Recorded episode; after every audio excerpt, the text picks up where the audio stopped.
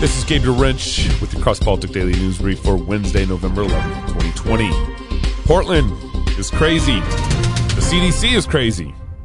Barr offers some sanity, but the election, the COVID, and politicians are going insane. I'll get there. Hold tight.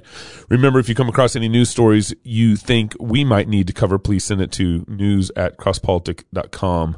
I actually have a couple articles uh, from our emails, uh, from listeners that sent emails in. So thank you for that. News at crosspolitic.com. Portland Goons New Thuggery. Uh, this is according to the New York Post. As one of five members of Portland's City Council, Dan Ryan cast the deciding vote against defunding the city's cops, who had to return the favor only hours later as lefty goons attacked Ryan's home. Two commissioners, as they're titled, voted to cut the Portland Police Department budget by $18 million, or 8%, Thursday. Ryan provided the third vote against it, whereupon the city's uh, protesters marched to his house, shouting, shattering glass, and lighting flares on his front lawn. Police showed up rapidly to break up the mini riot, but this was the fourth night in a single week that these goons targeted a commissioner's home and neighborhood. Mayor Ted Wheeler had to move out of his house in order to spare his neighbors from these mobs. Portland is is just insane. CDC recommends hosting Thanksgiving dinners outside and requiring guests to wear a mask. No, thank you. According to disrn.com, the Center for Disease and Control Prevention have released new guidelines for Thanksgiving celebrations in the U.S. as cases continue to surge. The CDC said that celebrating virtually or with members of your own household only poses the lowest risk, while celebrating with other households or with college students returning home has varying levels of risk. The health agency also suggests having gatherings mostly outside and encourage mask wearing and social distancing. It also said people should avoid potluck style dinners and encourage guests to bring their own food. How about these Levitical laws? Man. A reminder the talks from this year's Fight Laugh Feast conference, Weapons for This War, are up in the club member portal. And if you are not already a club member, what are you waiting for? Go to fightlaughfeast.com and register today and access all the talks. We got stuff from Pastor Wilson, George Grant, Pastors in Politics, uh, Gary, Uncle Gary, Gary DeMar on God and Government, which is a series, a video series that we produced with Gary, uh, about 10 videos that, man, it needs to be all over the place. Log in, listen to Uncle Gary talk about God and Government. It's fantastic. And also, did you know we are starting a new magazine? Four issues, 40 bucks one year if you register before January 1st. Order a yearly subscription for yourself and then a, a couple maybe for your pastors, your elders, or Carl Lentz if you know him. Uh, and any lukewarm friends you might have and send them a gift subscription. It'll come to their door. They have to receive it. They have to touch it. So do that. Every quarter, we promise quality food for the soul, joyous wine for the heart, and some Red Bull for turning over tables. Our magazine will include cultural and theological commentary, a psalm of the quarter, recipes for feasting, laughter sprinkled throughout the pages, and more. Our goal is to produce a high quality quarterly mini book like experience. Early bird subscription, like I said, is $40 before January 1st, and you won't be billed until January 1st. Attorney General Barr approves the DOJ investigation for voting irregularities, saying, according to, uh, again, disrn.com, uh, attorney w- William Barr says it's imperative that Americans can trust the electoral process. Attorney General William Barr circulated a memo on Monday authorizing the U.S. Department of Justice to look into alleged voting irregularities in the recent presidential contest between Trump and wannabe President Joe Biden. The memo authorized U.S. attorneys, assistant attorney generals for the department's criminal division, civil rights division, the national security division, and the FBI director, Christopher Wray, to all begin inquiry and any appropriate investigation. Barr acknowledged that the states have the primary authority to oversee their elections, but the DOJ, Department of Justice, still must ensure the federal elections are fairly conducted. Given this, and given that voting in our elections has now concluded, I authorize you to pursue substantial allegations of voting and vote tabulation irregularities prior to the certification of elections in your jurisdictions in certain areas. as I have already done in specific instances, Barr wrote. Barr instructed agents of the department to be careful not to launch investigations based on specious, speculative, fanciful, or far fetched claims. He also noted his memo was not to be interpreted to mean that the DOJ had concluded any voter fraud capable of altering the outcome of the election had occurred in the first place. Good memo, good Barr. I want to take us on a little journey here. Mitch McConnell, this last couple days, said that no calls for lectures from people who just spent four years refusing to accept the 2016 election. You remember that? Hillary Clinton refused to accept the 2016 election. The Democratic Party refused to accept the 2016 election. More on that in a minute. AOC and former inconsequential presidential candidate Evan McMullin are wanting to round up those who are skeptical of the election results and throw them into concentration camps. Okay, I I over, I definitely overstated that.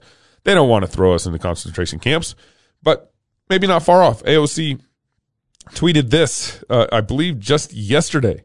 Is anyone archiving these Trump sycophants for when they try to downplay or deny their complicity in the future? I foresee decent probability of many deleted tweets, writings, photos in the future. So let's uh, archive all these people who think there might be fraud in this election.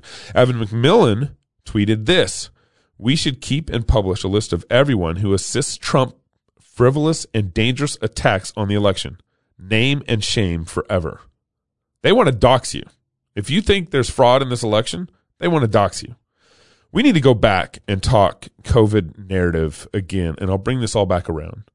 And we need to remind ourselves what happened this past year. The Democratic Party just effectively used the COVID narrative to overhaul our voting system. That's what happened which allowed for this massive mail in voting. This mail in voting is at the center of the voting problems we are facing nationwide. The COVID narrative is so strong that it pressures weak governors like, like my governor here in Idaho, Brad Little, to allow for the same mail in balloting in our conservative state. In my local county commissioner election, I beat my opponent handedly at the polls, and then the mail in ballots came in. My opponent obtained about 75% of his votes from the mail in absentee ballot situation scenario. This process is bad for legitimate elections and bad for our republic. We got to get rid of it, but the bigger problem is the constant COVID narrative that is being used against you. Can you imagine in America where the mayor of a small town can willy nilly shut down your business? That happened. That happened this past year. What America do we live in? Our mayor here in town, our city council here in Moscow, back on March 20th, voted to shut down my friends' businesses in downtown in the name of the pandemic. We had no COVID cases in our county at that point. Zero, zilch, zitch. And our mayor's reasoning was, oh, oh, you need to shut your business down and stop providing for your family so that I can save your life from the Rona, as Knox likes to say. The general population goes along with this and does not push back. And the, and the COVID narrative is thick. Look at all this. Let me remind some of you of more tomfoolery. And again, I'll bring this all together here at the end. Remember when Hillary lost? I did not vote for Trump, and it was still glorious to remember this. Remember how the Democratic Party did not accept the election results. They blamed Russia for rigging the election. Remember when Hillary Clinton's campaign paid a former British intelligence officer to create the fake dossier files that then was presented in the FISA courts, that was then the basis for the FISA courts giving approval to spy on Trump's campaign. Remember that? Then there's this. Joe, President elect Biden, and the Democratic Party just spent the last four years calling conservatives racist, xenophobic, homophobic. And then Joe Biden, in his wannabe presidential election speech this last Saturday, used the Bible to call for a time to heal, to come together, find unity, work towards unity again. Uh, do not do not believe him. In fact, uh, let me just play the clip for you uh, right now. I said at the outset, I wanted to represent this campaign to represent and look like America. We've done that. Now that's what I want the administration to look like and act like. For all those of you who voted for President Trump, I understand the disappointment tonight. I've lost a couple times myself. But now, let's give each other a chance. It's time to put away the harsh rhetoric, lower the temperature, see each other again, listen to each other again. And to make progress, we have to stop treating our opponents as our enemies. They are not our enemies, they are Americans. They're Americans. The Bible tells us to everything there is a season, a time to build, a time to reap, and a time to sow, and a time to heal. This is the time to heal in America. Wow. And apparently a time to murder babies too. He doesn't have a problem with that either. This is the kind of shenanigans that the Democratic Party is playing on us. They are playing you. They are playing America. They are playing their own party. He does not really believe himself, and neither do I, and neither should you, that he really cares one whit about unity. The Democrats brought you Russiagate while Hunter Biden was making money off Russia. The Democrats brought you Me Too, the Me Too movement while Hollywood was covering it up. The Democrats brought you Judge Kavanaugh while Joe Biden's accuser was swept under the rug. The Democrats tried to impeach Trump back in January. Back in that, I can't believe that uh, President Trump was impeached this last year. I can't even remember that. I can't even fathom that news cycle actually still happened presently in this year. The Democrats do not want peace. They don't want unity. They want power and compliance. That's what every move they've done this last year, in the last four years of President Trump's uh, administration, is, is they want power and compliance. And everything that they've thrown at Trump, they themselves have been doing. They've been playing with Russia. They've been playing with Me Too. You know, Joe Biden gets away from not having, uh, you know, his accuser being heard and all that stuff. Uh, it's been the exact thing that they've been charging Trump of doing, they have been doing themselves. So this brings me to a local example here on how we are being played. Our city council had their usual Monday meeting uh, this last week, and their medical advisor literally just gaslit half of Moscow. The medical advisor blamed those who don't wear masks for our COVID problems, while at the same meeting, the same meeting, the city supervisor, who wears a mask all over the place, I've seen him in town, was at home because he tested positive for, yes, you guessed it, the Rona. And here is a clip of the city council, uh, their medical advisor, gaslighting us. We've done a lot of contact tracing, a lot of contact tracing. And we have not traced it back to the classrooms where we have the hand sanitizer, we're wearing the masks, and places where social distancing is happening. We have traced it back to our rural surrounding communities where they don't mask. We have traced it back to members uh, of the Moscow community who don't believe in wearing masks. So um, we are bar none about the efficacy of the masks and helping where spread, and and doing our. I can't finish that clip. That's just unbelievable. They have uh, our Moscow city supervisor was on that Zoom call in that meeting at home. He was at home because he tested positive for COVID. He wears a mask all over the place. And then she blames the rural communities. She blames those who don't want to wear masks as, as the COVID case problem. Uh, you know, it's important to note that most of the cases in our county are in the age range of 19 to 30 year olds, which is we're in a college town. That's the college demographic. That's the best demographic that should be building herd immunity. Uh, that's not coming from rural communities.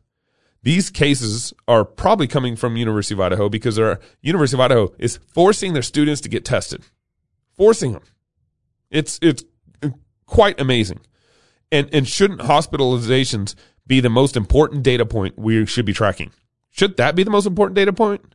Hospitalizations, not who gets the coronavirus. It's who's getting affected or hurt or or possibly at risk with the coronavirus. That's what we should be tracking. We have had almost zero COVID hospitalizations. I think I think I heard around three, but let's say let's just say less than ten since March. Since March, there's no rush on our hospitals.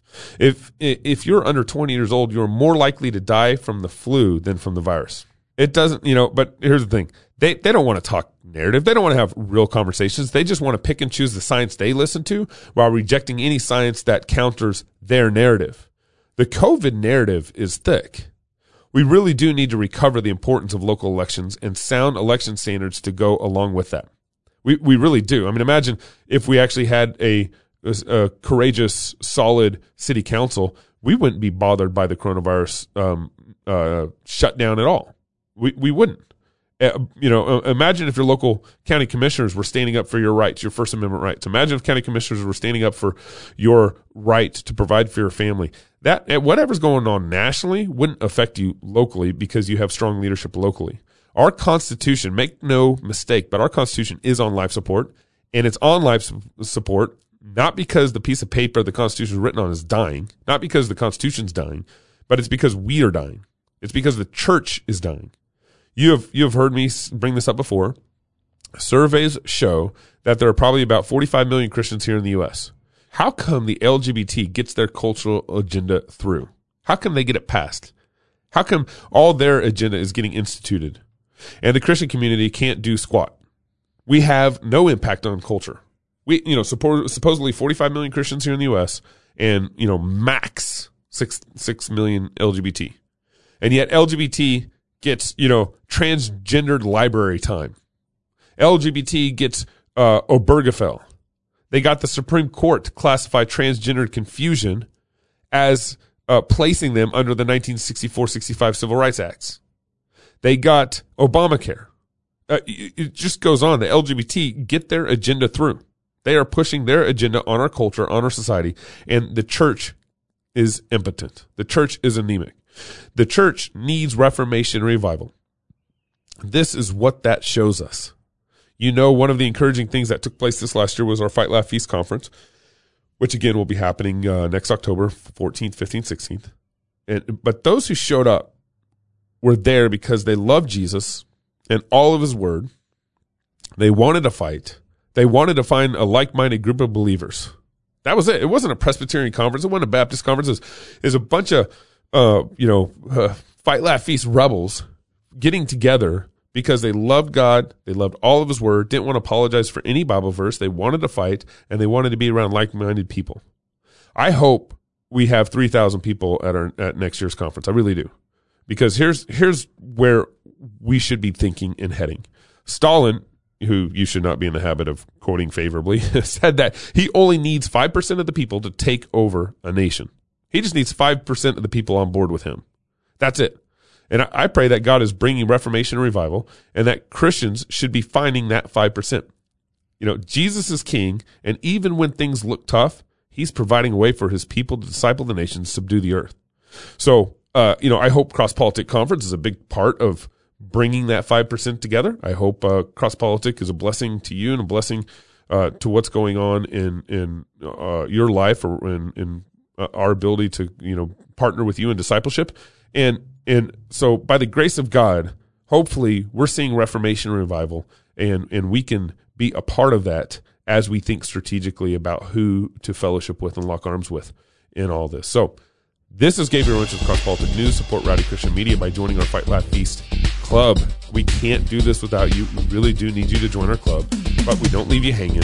Also, download our app and head to our Fight Laugh Feast first annual, uh, second, I always, I always say first, second annual conference in October 14th, 15th, and 16th. With your partnership, you're providing us with the resources to compete and hopefully take down mainstream media. Fox, CNN, MSNBC, they're all a joke. Go to fightlaughfeast.com to take all these actions. Have a great day.